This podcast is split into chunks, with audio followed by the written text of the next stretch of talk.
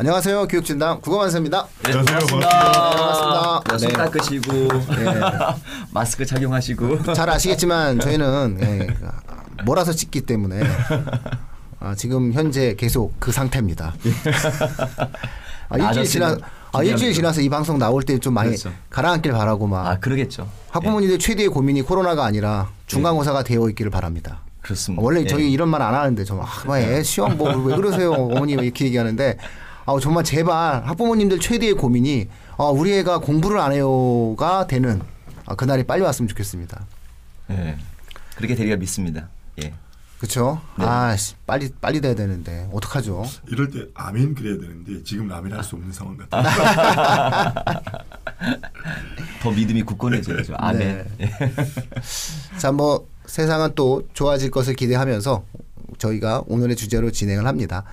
중학교 국어의 시인하고 고등학교 국어의 시인이 좀 약간 결이 다르다. 예, 네. 그렇다면은 어, 이 다른 결을 갖고 있는 이 시험 대비를 우리가 어떻게 진행을 해야 되느냐, 이, 어떻게 준비해야 되느냐 이런 주제를 갖고 오늘 저희가 이야기를 해 볼 거고요. 가장 수혜자적인 학년이 되는 것은 아무래도 예비고일이 되겠죠. 왜냐하면 네. 예비고일은 아직 한 번도 고등학교 내신을 경험해 보지 못했고 그렇죠. 예. 본인이 가지고 있는 경험이라는 것은 중학교 경험밖에 없기 때문에 아, 이 학생들에게 아무래도 어, 가장 중요하게 예, 해줄 수 있는 이야기가 아닐까 싶습니다. 자 일단 먼저 그 중학교 내신은 어떤가요?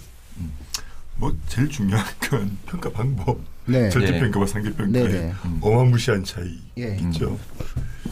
그러니까 중학교 중학생 자녀를 둔 어머님들은 성취도 평가 A 정도 받으면 뭐 국어 어느 정도 한다 이렇게 들 생각지 않나요? A잖아요. 예, 예 그렇죠. A니까. 예. 아, 근데 중요한 건 A를 못 받는 애들이 많아요. 근데 65%. 그렇죠. 그러니까는 A를 받으면 잘한 거지. 그렇죠. 예. 그러니까 A를 받는 비율이 한 35% 정도 되는 거잖아요. 예. 걔네들이 이제 고등학교 왔었을 때 35%는 그렇죠. 사등급일 수도 3등급에서 있다. 4등급. 네, 3등급, 4등급이 돼. 이게 어느 정도 이제 절대평가와 상대평가의 차이 좀 알고 또 1등급 받기가 어렵다는 것도 아는데 어느 정도인지를 좀 아셨으면 좋겠어요. 그래서 제가 음 SRT를 타고 오면서 이 우리 저희 함께 하시는 분들의 지역의 고등학교의 예. 성취도 평가를 한번 제가 확인해 봤거든요. 음, 2019년 1학기입니다. 학교 알림이 올라와 있는 낙생고등학교 네네. 지역의 대표적인 예, 일반고 중에서 올해 서울대학교 17명인가? 아 대단한 와. 거죠. 네, 이렇게 그 갔어요. 자사고 수준인데 네, 16명인가? 뭐 열, 아, 17명이래요. 낙생고등학교의 A 비율 음. 예. 고등학교도 성취도 평가 나오니까 예. 일반적으로 90점 이상이죠. 예. 네네네. A 비율이 몇 프로나 될 것 같습니까? 어, 한, 한 25, 20% 정도 되지 않을까요? 어, 자료 보니까 32.3%예요. 아, 엄청나네요. 예. A만 따지면. A만 예. B는 예. 37.5%예요. 예. 그래서 작년 1학기가 예. 70%의 학생들이 80점이 넘은 거죠. 그렇죠. 예. 80점 넘으면 몇 등급인 거죠? 7등급 이렇게 되는 네. 거죠.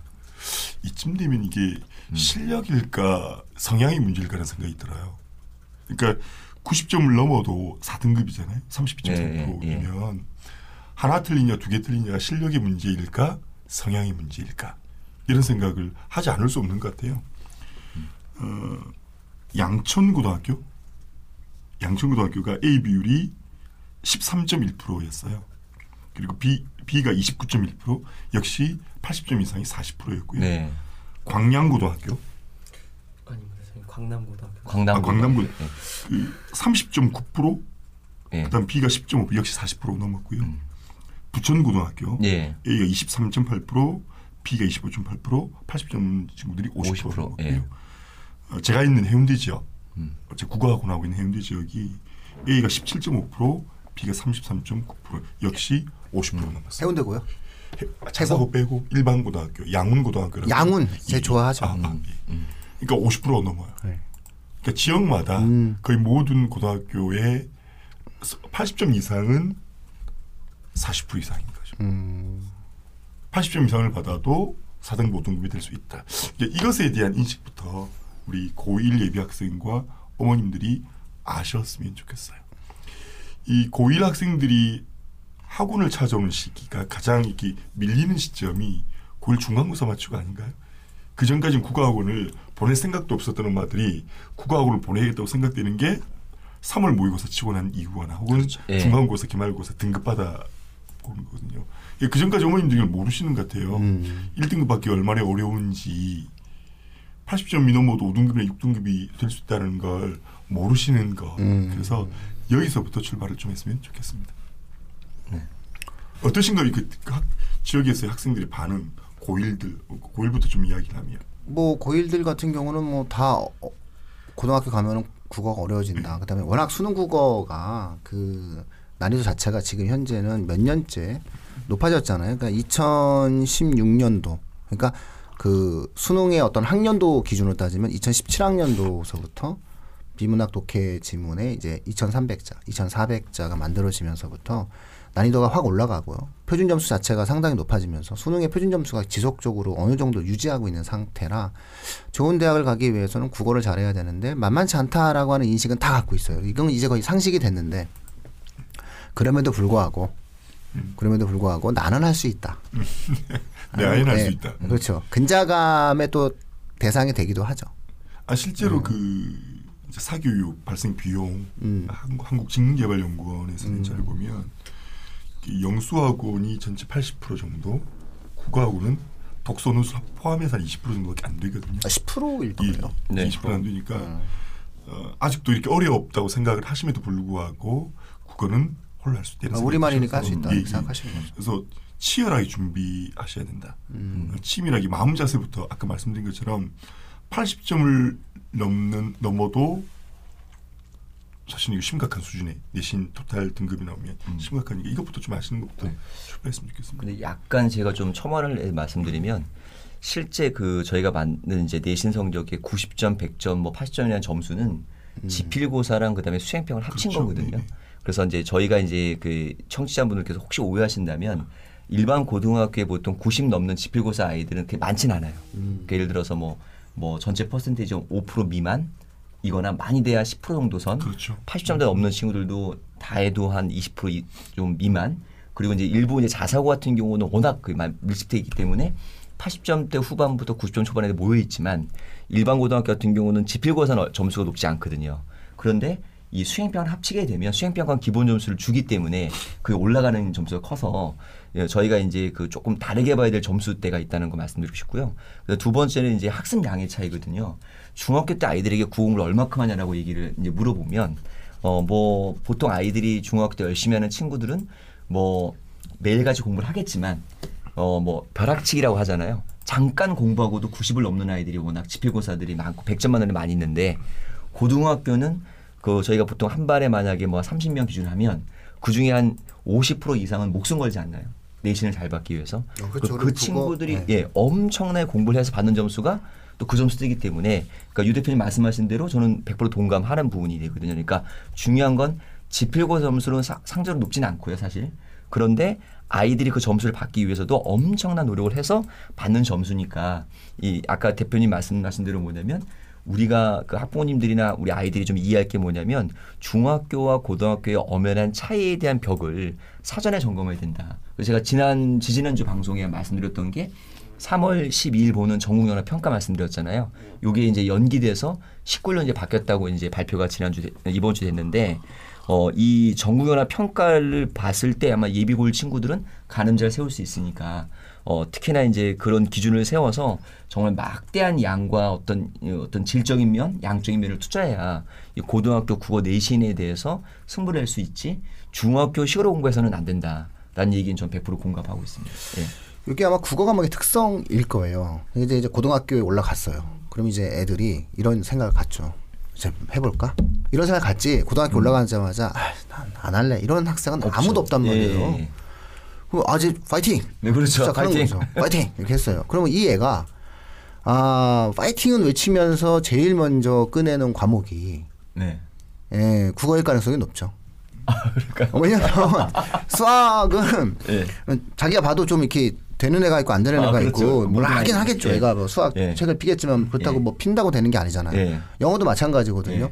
사실 영수의 레벨이라고 하는 것들이 중학교 때 기초가 없는 학생이 고등학교에 올라와 가지고 바빠로 시작해 가지고 받을 수 있지를 않아요. 예, 맞습니다. 그러면 애들이 뭔가 열정과 의지를 갖고 있는 학생들이 뭔가 학습적인 형태의 성취를 바라는 학생들이 가장 신경을 많이 쓰는 과목 실현 가능하다고 판단하는 것은 결국 국어예요. 그렇죠. 예. 결론은 뭐냐면 고등학교에 올라가면 국어 시험이 경쟁이 상당히 치열하다는 거죠. 예. 그다음에 두 번째로 수행 평가가 이루어지다 보니까 이건 또 성실하지 않으면 안 되거든요. 그렇죠. 예. 성실함의 싸움에다가 모든 아이들이 만들어지기 때문에 오히려 체감적으로 느끼는 국어 내신의 어떠한 어려움의 정도는 중학교랑은 비교 불능일 정도로 네. 고등학교 올라가면 강하게 작용하게 네. 될 것이다. 예. 이렇게 아마 예상을 하시는 게 맞죠. 저희가 지난주 방송에서 저희가 의미 있는 얘기 했었잖아요. 코로나 사태가 종식이 안 돼서 학교가 네. 수업이 계속 만들어지게 될 경우, 학교가 휴교가 계속적으로 만들어지게 될 때 가장 심각하게 발생하는 문제는 뭐냐라고 얘기한다면 가르쳐야 될 내용은 그대로 존- 존재하는데 음. 학사 일정이 단축된다라고 하는 것은 굉장히 숨이 가빠질 수밖에 없는 거죠. 그렇죠. 선생님들의 속도가 50분 동안에 예를 들어 천천히 수업했던 내용들을 결국은 아, 굉장히 빨리 해야 되는데 이게 생각보다 쉽지 않거든요. 이게 이게 2주 분량의 수업의 내용을 갖다가 예를 들어서 날린 상태에서 국어 같은 경우에는 주당 5시간 예를 들어 4시간이면 8시간이 날라갔단 말이에요. 2주면 8시간이 예. 날 8시간이 날라갔는데 이게 1년에 8시간이라는 이 시간을 확보해 내기 위해서는 생각해 보세요. 우리가 어 운전을 하다가 늦었어요. 늦었어요. 8분이 늦었어. 그럼 내비게이션에서 그, 그 내비게이션이 막 8분이 늦게 나와. 그럼 우리가 이 8분을 잡기 위해서 얼마나 과속을 해야 됩니까? 예. 고속도로에서. 그 과속과 과속과 과속이 계속해서 모여들어야만이 우리가 시간을 조금 단축시킬 수 있는 것처럼 아마 올해의 학사 일정 속에서 만들어지는 내신은 선생님들은 계속 그런 식으로 음. 과속을 할 수밖에 없는 상황이 된다는 거예요. 저는 이제 그게 그 교사의 교수 내용뿐만이 아니라 평가에서도 나타날 거라고 생각하거든요. 예. 그러니까 평가가 어떻게 될 것인가. 변별력을 여전히 주, 두어야 한다. 등급 간의 차이를 두어야 된다고 한다면 여전히 한두 문제들을 어렵게 내야 된다. 그러면 공부가 많이 된 친구들과 그렇지 않은 친구들 아까 우리가 제가 점수대를 말씀드렸었는데 촘촘했었잖아요. 네. 그게 최상위권 상위권의 거리가 밀도 좀 느슨해질 것 같아요. 음. 문제가 네. 그러니까 예년처럼 낸다 한다면 그렇죠. 예. 그런데 그러기 어렵다고 한다면 변별력을 두기가 굉장히 어려워지는 거죠. 그랬을 때 손해 보는 친구들은 상위권 학생들이잖아요. 중상위권과 상위권이 경계가 없어질 가능성이 저는 이, 가, 이 가능성이 제일 크다고 보고 네. 그럼에도 불구하고 만일 변별력을 주겠다고 한다면 공부를 정말로 많이 했던 친구, 실력 있는 실력이 있는 친구와 그렇지 않은 친구의 차이가 확연하게 드러날 것이다. 그래서 이두 가지의 가능성에 대해서 모두 준비해야 된다. 모두 준비해야 된다는 건 예년과 다른 형식의 지금 이 사태에 대해서 그렇죠. 예년과 선배들보다 더 많이 준비를 해야 되는 시즌 같아요. 그러니까 저는 후자일 것 같아요. 지금 이제 그 기간이 짧아지면 결국 여기에 적응 잘하는 친구들은 자기도 학습이 잘 돼 있거나 실력을 미리 이 겸비한 친구들이거든요. 그러니까 중상위권 학생들의 격이 오히려 더 좀 벌어질 수 있지 않을까. 그러니까 지금 준비를 끝낸 친구들, 나는 모의고사도 1등급 나오고 또 기본적으로 학습적 습관 잘 갖춘 친구들은 어, 이런 시기에도 자기 것의 패턴을 유지해 가는데 이제 어떤 벼락치기를 했거나 네. 또는 어떤 시기에 이제 그 좀 뒤늦게 좀 시동이 걸리는 친구들도 있잖아요. 그런 청년 기간이 되게 짧은 거죠. 할 것들도 많고. 그러니까 엇박자 날 확률이 높아서 대표님 말씀에 이제 전후로 따진다면 후자 확률이 크지 않을까. 그래서 네. 지금 저희도 교육을 할 때 제일 중요한 게 아이들에게 어떤 단계별 코스를 알려주는 과정이 되는데 음, 지금은 이제 아이들에게 이제 뭐냐면 학습 개념들을 정확하게 다 숙지하는 것으로 좀 하고 있거든요. 그래야 그 다음에 것들을 받아들일 수 있는 능력들을 빨리 저희가 배양하기 위한 과정이 되는데 요번에 내시는 말씀대로 좀 짧은 기간이다 보니까 중학교 친구들은 이제 평가에서 본인들이 조금 더 앞으로 갈 수 있는 과정에 대한만 이해한다면 고등 입시는 결과잖아요. 그러니까 결과는 양보가 없는 거고 되돌릴 수가 없는 거니까 그런 친구들에게는 되게 냉정한 현실이 됐을 것 같아요. 그러니까 학사 일정상 국어는 이제 단원별 교과 페이지가 좀 많은 편이잖아요. 음. 그걸 네. 해낼 수 있는 길이 없죠. 아마 제 생각에는 어, 지금까지 관행들을 보면 교과서가 더 팽개질 거예요. 음. 그렇다면 남은 건 학습지거든요. 음. 그래서 아마 이번 중간고사 기말고사는 학습지 전성 시대일 것이다. 그런데 학교에서 주는 그렇죠. 예. 어, 특히 남학생들의 경우 이 학습지에 대한 관리가 많이 안 돼요. 음. 음. 그러니까 평소 생활 습관에 정리되는 습관 음. 그리고 학습지를 중요하게 인식을 하고 그것을 내 것으로 정리하는 그렇죠. 습관 이것이 매우 중요한 시점 같습니다. 그래서 음. 이 부분은 이 방송을 아이들보다는 부모님이 더 들- 들으신다고 한다면 어, 입학과 더불어서 아이들 가방에 챙겨줘야 될그 파일집들 요즘에 파일을 분류해서 할수 있는 그 파일집이 네. 음. 과목별로 분류하게 해라. 음.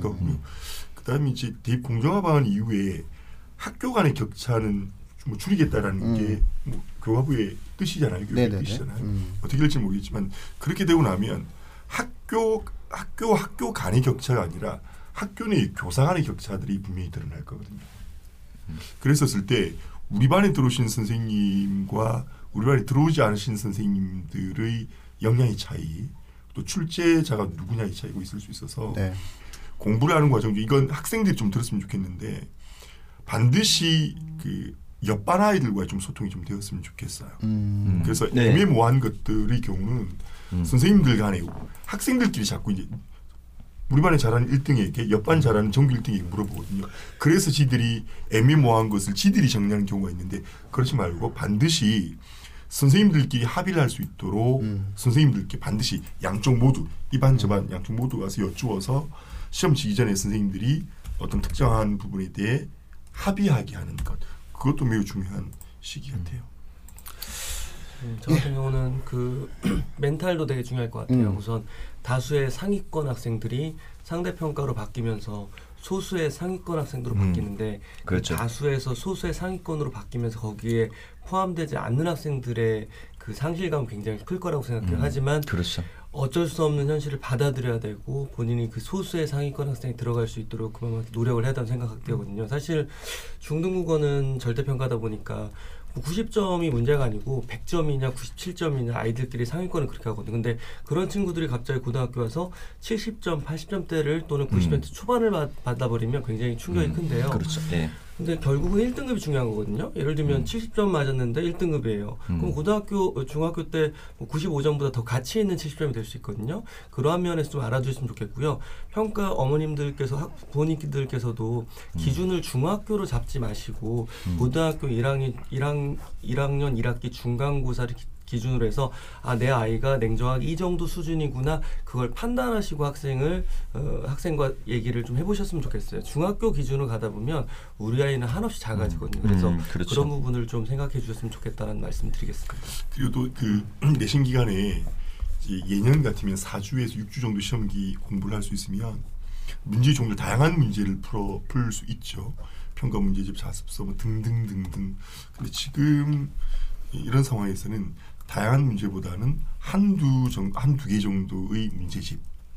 그러니까 해당 검인정 교과서에서 교, 교과서 출판사에서 낸 평가 문제집과 자습서 정도 그리고 학원에서 막 시험 기간이 되면 학생들이 줄 수 있는 문제 자료라는 것들이 교사용 문제행 자료일 거거든요. 그래서 여러 종류를 풀려고 하지 말고 어, 짧은 시간에는 하나의 어떤 한두 개 정도의 문제를 어, 좀 진중하게 풀었으면 좋겠다는 생각이 들어요. 그리고 어, 그러기 위해서는 바로 문제집에 프린트에 답을 쓰는 것 하지 말고 반드시 시험 기간에는 어, 연습장에 한번 풀고 두 번 세 번 거쳐서 하는 그런 공부도 지금 시점에서는 중요하지 않을까 싶습니다.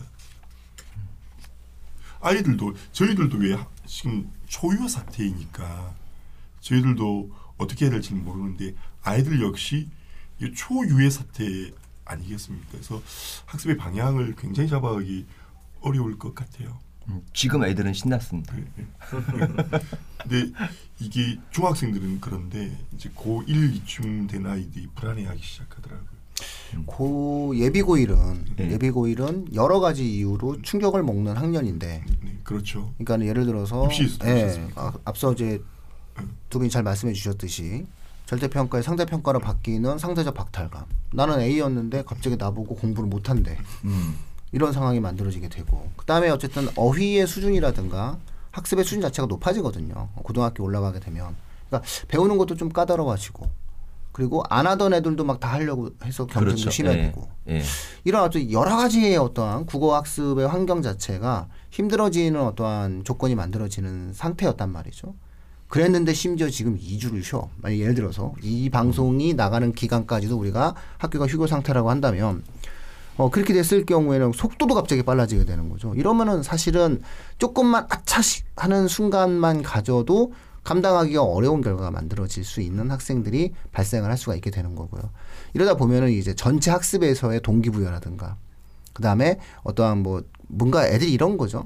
뭔가 좀 이렇게 예를 들어서 내가 노력을 했는데 그 노력한 과목이 성적이 잘 나와. 그럼 뭔가 자신감을 갖고 뭔가 이걸 교두보로 다른 과목도 확대가 돼야 되는데 내가 뭔가를 하려고 했는데 그 과목에 대해서 성취를 이루지 못하게 됐을 때에는 다른 과목에도 영향을 미치게 되거든요. 이게 사실은 연결 효과가 제일 큰 게 또 국어란 말이에요.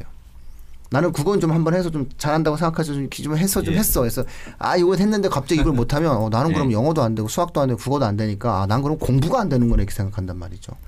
그런 어떠한 과정이 지금 예비고일 학생들에게는 좀 상당히 심각할 수 있는 조건이다라는 거고 고3 학생들 같은 경우에는 아마 학원이 여는 학원들도 꽤 있을 거예요. 고3은. 저희도 뭐 고3 같은 그렇죠. 경우에는 예. 아, 유튜브를 열어서라도 그냥 진행을 하겠다 이런 분들이 상당히 많이 있거든요. 선생님들도 그렇고. 그래서 이거는 왜냐하면 학습량 자체가 얘들은 이미 정해진 규칙이 만들어져 있는 부분이니까 잘 아시다시피 네. 뭐 이게 너무 힘들잖아요. 그래서 고3 같은 경우에는 뭐 어차피 시험도 많이 치러봤고 이제 내용들이 이제 좀 해결이 좀 되는 상태였는데 아, 문제는 이제 좀 이제 다시 한번 역전의 계기를 만들려고 했었던 이제 고2인데 그렇죠. 이 고2 네. 학생들이 지금 현재 에, 집에 있으니까 이건 이제 또 각자의 능력치가 어떻게 발휘되느냐에 따라서 각각 다른 결과가 만들어질 가능성이 있겠죠. 중학생 애들은 어떨까요? 중학생 애들. 그 중학교 내신 국어에 대한 부담은 상대적으로 좀 적어서요. 그뭐 음. 사실 그 평소에 수업 학교 수업에 충실했던 친구들은 중학교 국어만 이틀 공부하면 이틀 이틀까지 이틀은 좀, 좀 어렵죠. 똑똑한 아이가 이틀 정도면 네. 그러니까 뭐 100점을 받기는 어려울지 모르겠지만 네. 그 A를 기준으로 하면 사실은 2, 3일 정도 하면 되는 거였어요. 그거는 사실 이제 방송에서 그 어떤 네. 차이가 있냐면은 그 지역 간 중등 국어 내신의 난이도 차이가 좀 그래서, 있는 어, 것 같아요. 상당히 큽니다. 네. 네 상당히 좀 되게 큰것 네. 같아요. 근데 이제 그 일정하게 우리가 흔히 뭐 교육특구란 말을 제가 별로 좋아하진 않는데 어, 교육특구의 그렇죠. 특징 중에 하나가 뭐냐면은 중등 국어 시험을 어렵게 어렵다. 해요. 네. 이거는 뭐 거의 네. 예외가 없어요. 그러니까 음. 이제 어려울 할지라도 현재 특목고가 자사 특목고가 자사고가 살아 있는 상태에서는 90점이 넘게 내, 낼 수밖에 없거든요. 그렇죠.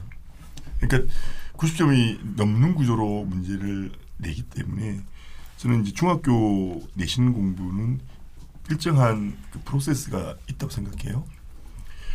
가장 좋은 건 학교 수업 전에 교과서 읽기가 됐으면 좋겠다. 예, 그렇지 않더라도 시험 공부가 들어가면 교과서를 최소한 2회독 내지 3회독 정도 해야 돼요. 음. 교과서를 3회독 정도 하면 그 다음 과정이 시간이 굉장히 단축될 수 있거든요. 그래서 교과서 읽기하고 어, 선생님 노트나 학습지를 통해서 필기 정리하고 그 다음에 이제 평가 문제 및 학원 포인트를 풀게 되는데 어, 문제 풀 때를 좀 이렇게 했으면 좋겠어요. 저는 3단계. 첫 번째 다 풀고, 두 번째 틀린 거 풀고, 세 번째 음. 다시 한번 풀고. 그렇게 되면 첫 번째 푸는 시간이 전체 문제 풀이 시간이 60% 정도 돼요. 두 번째 오답만 하면 오답의 수에 따라서 다르겠지만 전체 학습 시간 10%밖에 안, 안 들거든요. 그리고 다시 처음에 풀었던 문제를 전체 다 풀어도 30%밖에 안 들어요. 그러니까 3회 우리가 동일한 교재, 동일한 문제, 동일한 과정을 세 번 돌린다고 한다면 1구간, 2구간, 3구간이 동일한 시간이 드는 것이 아니라 시간이 아주 아주 압축될 수 있거든요. 그래서 어, 공부했던 과정을 좀 일정한 아이들의 학습 루틴이 좀 있었으면 좋겠다. 음. 그렇게 말씀드리고 싶습니다. 음. 자 그러면 또 유의해야 될 사안이 또 있을까요? 아 저는 이제 지난번에 좀 잠깐 어떤 거좀 음. 얘기 좀 했으면 좋겠느냐라고 해서 이게 조금 더, 더 이렇게 너무 구체적이 되는 거는 아닌지 모르겠는데 어 그러니까 중학교하고 고등학교에 지금 우리 대표님들이 말씀해 주신 거가 이제 일반적인 거고요. 제가 좀 이제 과목을 좀 만약에 좀 더 세분화하면은 우리가 고등학교에 지금 이제 고등학교 한 2학년 정도로 얘기를 하면은 문학하고 그 다음에 독서, 독서. 그 다음에 이제 화작. 지금 이제 고3은 이제 화작으로 얘기를 네. 하고 있지만은 이제 이게 언어 매체, 언매 이렇게 네. 되고 있거든요. 근데 이제 제가 여태껏 이렇게 쭉 경험을 좀 해본 그런 걸로는 에, 좀 얘기를 범위를 좀 높, 좁혀서 좀 보면 좀 문법 얘기로만 좀 제가 좀 한정을 좀 줘볼게요. 그러니까 문학이나 독서는 조금 뭐 시기적으로 좀 또 독서가 기본적으로 이제 문해력 독해니까 책을 많이 읽은 애들이 어차피 이거는 좀 잘하게 돼 있는 것 같더라고요. 그런데 이제 문학하고 이제 문법은 좀 상당히 좀 이렇게 훈련되어 있지 않으면 좀 어려운 것 같은 느낌이 많이 들었고요. 그다음에 이번에 이제 요거 좀 방송한다라고 해서 우리 중등부 선생님들한테 혹시 중학교 문법하고 고등학교 문법이 어떤 점에서 조금 좀더 이렇게 좀 의미 있는 조언을 좀 해줄 수 있는지를 좀 제가 좀 물어 좀 받고 좀 다른 데로 이렇게 좀 정리한 거를 좀 보면은 이게 좀 너무 세분화된 건지는 모르겠는데 에, 제가 좀 큰 틀에서 이렇게 봤었을 때 문법 같은 거는 정말 마치 좀 이런 비유는 너무 극단적인지는 뭐 수학 같은 느낌이 좀 많이 들더라고요. 그러니까 그런 우리가 이제 음원, 형태소, 단어, 어정, 네. 문장 뭐 이런 우리 국어 가르치면은 문법에서 그런 걸 하게 되는데 그 앞에 것들이 이렇게 좀 잘 안 되면 뒤에 거를 좀 나가기가 조금 그렇죠. 어려운 게 예. 문법이잖아요. 그러다 보니 좀 예, 필요하죠. 예. 예. 전, 전 진짜 그렇게 예. 문법이 많이 그렇게 느껴지거든요. 예. 근데 이제 요 중, 중학교의 경우에 지금 물어보면은 현 예비 고1의 경우에는요. 이게 이제 그 공부 교과 과정을 다 거친 애들이거든요. 그러다 보니까 이제 거의 이제 우리가 조금 전에 얘기했던 그런 거를 좀 거쳐왔기 때문에 요 지금 예비 고1 애들은 그나마 좀 문법이 조금 좀 수월하다라고 얘기를 하더라고요. 그런데 이제 어느 정도 이제 문법을 접한 학생들이니까요. 근데 이제 다음 연도의 예비 고1의 경우는 교과 과정을 보니까 이 교과 과정이 정말 중요하잖아요. 근데 거기에는 아예 문법 요소 자체가 빠져 있더라고. 뭐 의문의 변동하고 문법 요소는 아주 빠져 있다라고 하더라고요. 예, 그렇게 되면은 얘네들은 못 한다라는 건 아니지만은 그냥 그냥 학교에서 가르쳐 주는 대로 중학교 애들은 그냥 배우고 오는 거잖아요. 근데 그런 부분에 대해서 최소한 한 중학교 3학년 정도의 그런 게 대비가 되어 있지 않으면 고등학교 올라와서 되게 힘들어질 것 같아요. 이제 이렇게 뭐 세세하게까지 얘기하는 거는 조금 좀 그럴지는 모르겠는데 저도 지금 심히 걱정되는 거는 그래서 아까도 자꾸 여쭤보는 게 한 주 쉬는 거예요, 두 주 쉬는 거예요. 두 주 쉬면은 지금 얘기하셨던 대로 얘네들 분명히 이런 부분들에 대해서 고등학교 1학년 때는 국어 교과서에 우리가 문학이 있고 또 뭐 다 그런 게 들어가 있잖아요. 그게 굉장히 이제 skip하듯이 갈 텐데 그런 게 저는 좀 걱정이 좀 많이 되더라고요. 특히 이 문법은 좀 나름대로 이렇게 좀 대비가 좀 되어 있어야만 될 것 같아요. 상대적으로 저는 아직 우리 느낌에. 언어 매체 교과서를 못 받아봐서 그런데 그 과거 독서와 문법과는 이 편제가 많이 달라질 것 같아요. 그러니까 저희가 말했던 학교 문법 내에서의 전통 문법, 의문을 중시하고 단어 단어를 중시하고 문장과 문법 요소를 중시했던 그런 이제 문법 체계에서 그 어문 규정 음. 최근에 실제 일상에서 필요한 것들 최근에 로마자 표기법이라든가 외래어 표기법 표준 발음과 관련된 이야기들이 중2 과정이 의문의 변동 대신에 이 어문 규정을 강조하고 있거든요. 맞아요. 그것이 향후 언어와 매체의 교과서가 보여줄 일정한 방향이 아니겠는가. 그렇다면 언어와 매체에서 제가 생각하기엔 아직 받아보진 않았지만 말씀드린 언어와 매체라든가 어휘 부분, 특히 어휘의 의미와 이해, 사용 이런 부분들이 강조가 되고 전통적으로 중요시되었던 의문의 변동 문제라든가 뭐 높임법, 사동 이런 것들 조금 더덜 중요시 되어서 어, 현재 중3 아이들이 지금 현재 고1 아이들, 예비 고1 아이들보다 문법 공부량이 을 그렇게 많이 늘릴 필요가 저는 없다고 봐요. 그래서 실제로 어, 되게 그 국어 프로그램들이 중3이나 고1에 문법을 굉장히 강조하던데 좀, 좀 서서히 가도 괜찮다 문법은 그렇게 생각해요. 왜냐하면 어, 문과 아이들이 대부분 언어 매체를 선택할 가능성이 크겠죠. 이과 아이들이 화, 화법과 작문이니까 그러니까 문법의 중요성이 많이 줄어들지 않을까 음. 싶어요.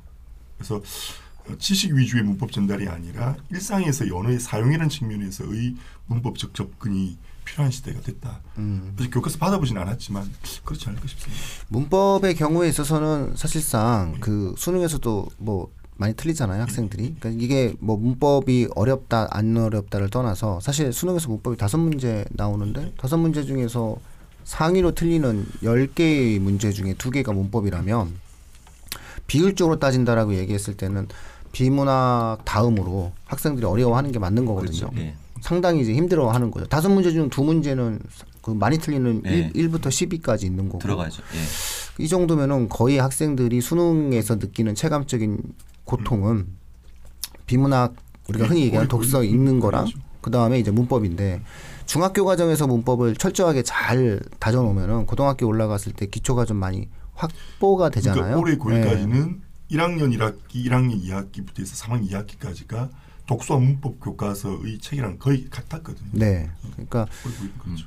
중학교 국어 내시는 신경 쓰실 때 이 방송을 만약에 들으시는 청취자분이 중학생이라고 얘기했을 때는 어 학교 시험에 한해서는 어, 상당 부분 어, 문법을 좀 강화하는 어, 그런 방식의 어떠한 학습적인 태도를 좀 주문을 하고 그 다음에 이제 읽기 능력을 기르기 위한 좀 다양한 형태의 경험과 아, 훈련을 좀 계속 지속적으로 시켜가는 과정이 중등 과정에서는 조금 대비를 하는데 아, 좀 나은 면이 있을 수 있다. 어차피 중등은 고등을 생각하면서 이제 공부를 시키는 거니까.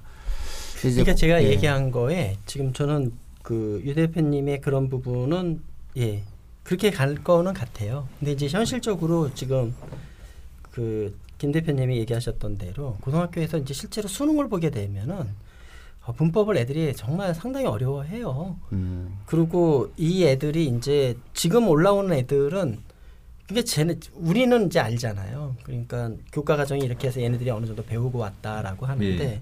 내년에 올라오는 애들은 그런 걸 안 배우고 오게 되면 실제로 의문의 변동, 뭐 문법 요소 이런 거 이제 나중에 많- 한 네. 번에 이렇게 오게 되면 그래서 제가 아까 처음에 말씀드렸던 게 이 수학 같아요. 진짜 어떤 때는 저도 이렇게 좀 보면은 너무 어이없는 질문을 하는 때도 있고 학생들이 그러니까 요 그러니까 의문 변동을 얘기를 해주려면은 나 지금 너무 진짜 교체 첨가 축약 탈락 이런 걸로 다 얘기를 들어가야 되는데 그런 거 자체를 중학교 때 아예 접 그러니까 의문에 대한 일반적인 얘기만 하고 이렇게 올라오게 되면 그게 추세적으로 지금 유 대표님이 얘기하셨던 대로 이제 실 실용적인 엄, 엄매가 이제 언어와 매체에 거기 이제 뭐가 실릴 거는 이제 이번 5월달에 이제 시험을 봐보면 이제 뭔가 결과 나오긴 하겠, 하겠고 아마 그 결과는 이제 따라는 갈 텐데 제 시험 제도로서의 그게 이제 여전히 남아 있으면 지금 어쨌든 언어 매체 쪽에 문법은 들어가 있는 거잖아요.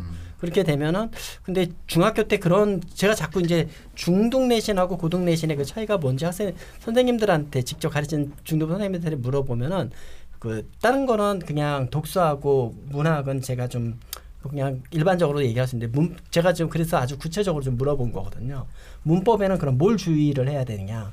좀 세, 세, 굉장히 좀 구체적으로 들어왔는데 그걸 얘기를 하더라고요. 문법 요소 아까 피사동이라든가 높임, 시간표 이런 것들이나 아니면 이제 의문의 변동 같은 것들은 내년의 학생들은 정말 그렇고 올해는 그나마 좀 교과 과정이 좀 바뀌기 이전의 거 공부 교과 과정으로 좀 해왔기 때문에 조금은 좀 수월하겠지만 내년에는 좀 그렇지 않 지 않겠느냐 이런 얘기를 좀 하더라고요. 그래서 그거 좀 지적을 해주고 싶었던 거예요. 이 내신이랑 수능 각 영역별로 이야기할 때 그 내신이랑 수능의 문제 출제 경향이 확연히 좀 다른 게 문법 아닌가요? 맞죠? 그렇죠. 네, 예. 그럼요. 그러니까 내신법은 그야말로 지식 위주로 내고 네. 그다음에 수능문법은 지식의 활용이라는 그렇죠. 측면에서 내니까 기반으로 해서. 예. 예컨대 방금 말씀하신 음 변동 양상과 관련해서 교체청과 축약 탈락이라는 표현을 어, 이전에 시험과 최근의 시험 그러니까 이게 한 몇 년 정도 기준 제가 정확한 기준 음. 기억이 안 나는데 한 5년 6년 전에는 썼습니다. 예, 써, 썼거든요 예. 문제 보기에 줬어요 예. 어, 보, 보기를 통해 교체청과 다- 음 변동 그렇죠. 양상을 예.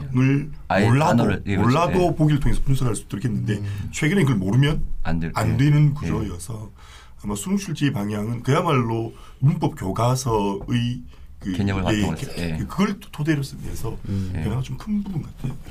그래서 저는 조금 이제 뭐 네. 이 문법 얘기를 하시니까 또 중학교 내신 말씀도 하면서 중학교 내신에서 애들이 가장 어려워하는 건 문법이고요.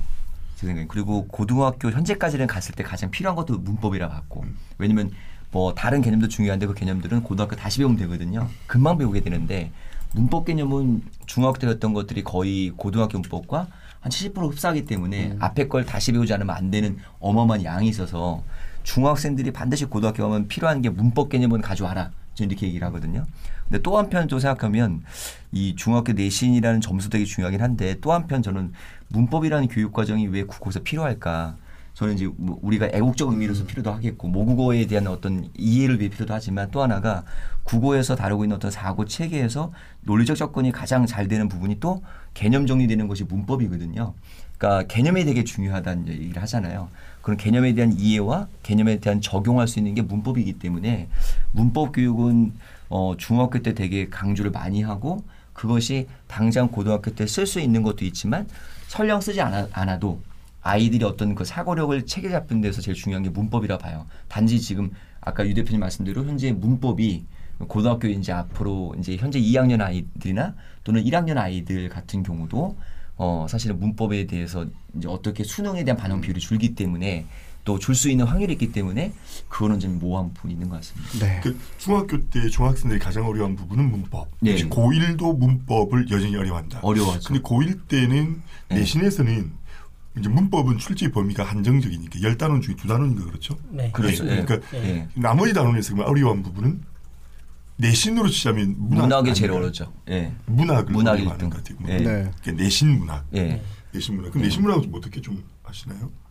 수능 문학이랑 좀 또 다른 입장이 있을 수 있어서. 내신 문학이야 학교 선생님 수업 열심히 들어야죠. 예. 그 선생님이 그 선생님이 이거라면 이거 이거 저거라면 저건데 괜히 잘못했다가 큰일 나려고. 문학이 암기감옥이 돼버렸어요. 네. 근데 이제 보통 그 문학 내신에서 고등학교 아이들이 제일 어려운 문제가 그거잖아요.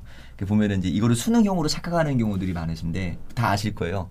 위시와 유사한 정서에 가진 시를 찾아라. 선택지. 예, 그죠. 그 외부 시를 주어주고 그거에서 정서라든지 기능상 같은 외부 시를 찾는 걸 제일 어려워하거든요. 그런 거 진짜 시험에 안 나왔으면 좋겠어. 그죠. 근데 수능은 사실 그게 안 나오고 그런 형태의 어떤 어, 어떻게 보면 단답형적 요소를 1대1 대응 공시를 한 거잖아요. 근데 이제 가능성 측면에서는 답이 다른 거 나올 수 있기 때문에 원래 어, 그런데 이제 학교 내신은 아직도 그걸 지향하고 있기 때문에 일반적으로 고등학교 아이들이 내신을 잘하기 위해서는 문학에서 범, 범주에서는 외부 시나 외부 작품들을 잘 이해하는 독해 능력 키워주는 거. 그래서 기본적으로 외부 시 중에서 제일 많이 나오는 게 뭐냐면 정해져 있는 거 있잖아요. 왜 시조 찾기. 그다음 두 번째가 그 정서상 현대시 찾기. 그러면 이제 그런 시들이 보통 학원에서 고등학교 1학년에게 알려줄 만한 시들이 정해져 있잖아요. 네, 뭐 시조라면 한 100여 편 정도. 그다음에 이제 현대시라면 뭐 감정이입부터 해서 또 저희가 무슨 어떤 뭐 그 과거의상의 매개체에 대한 것들 또는 물화일체에 대한 부분들 이런 것들을 이제 텍스트화되는 것들이 있거든요. 이거를 알려주면 안타깝게도 거의 적중이 됩니다.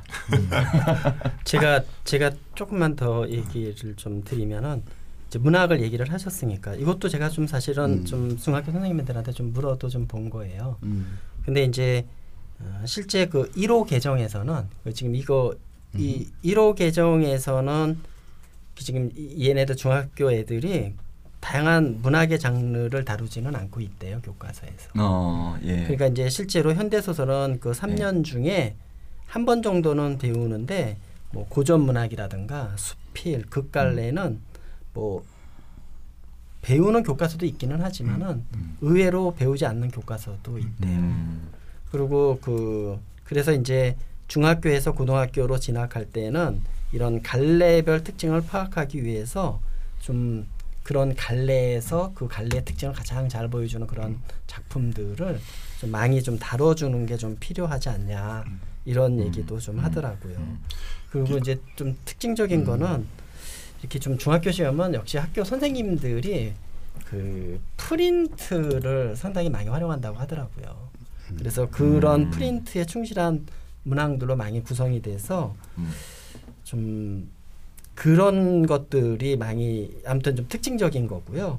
그 문학도 개념 자체가 이렇게 용어 중심으로 지금 아까 가르치는 것보다는 좀 그냥 풀어서 설명하는 편이래요. 그렇죠. 예. 뭐 반영론 의인법 같은 거를 예를 들어서 뭐 좀 꽃을 뭐 사람처럼 표현하고 있다 그런 의인법의 개념 이런 거보다는 예, 예. 그렇죠. 뭐 그런 설명 같은 것들. 그러니까 이제 그래서 얘기를 하고 있는 것이 어떤 거냐면은 좀 어떤 면에서는 그런 갈래라든가 그런 그 개념에 대한 이해가 이게 두루뭉실해서 이제 고등학교로 올라가는 경우가 많다라는 거죠. 네, 뭐 이 정도면 우리 청취자분들이 이제 알아서 어, 자녀분들과 함께 이 방송은 예고 방송인데 아 그렇죠 이제 아 그때. 정말 어우 정말 훌륭하다. 네. 어, 어, 코로나보다 더 무서운 게 중간고사였는데 고맙다 이런 댓글이 올라오길 기다리겠습니다. 아니요 그, 그때 이제 코로나가 거의 정리 정리가 돼야 되는데 아 큰일 났네. 예, 그래서 어쨌든 아, 학교 내시는 이런 어떤 특징들을 갖고 있다라는 부분들을 저희가 좀 한번 청취자분들께 짚어드렸습니다. 네. 저 지금 카메라 보셔야 될 것 같은데. 네, 네, 네, 네. 예, 고만세 마칩니다. 네, 고맙습니다. 감사합니다.